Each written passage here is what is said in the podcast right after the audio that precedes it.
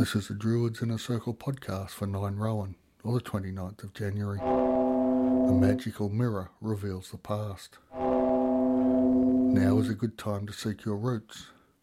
Knowing from where you come helps you to understand whom you are. This has two aspects, physical and spiritual. Your physical past is your genetic lineage and is a relatively straightforward thing to discover.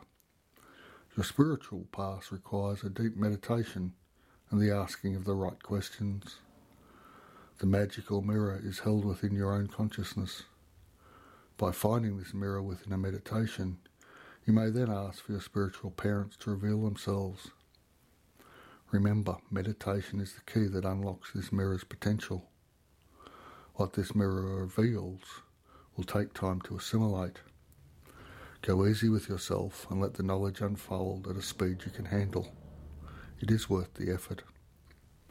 A transcript of this episode is available at druidsinnercircle.home.blog.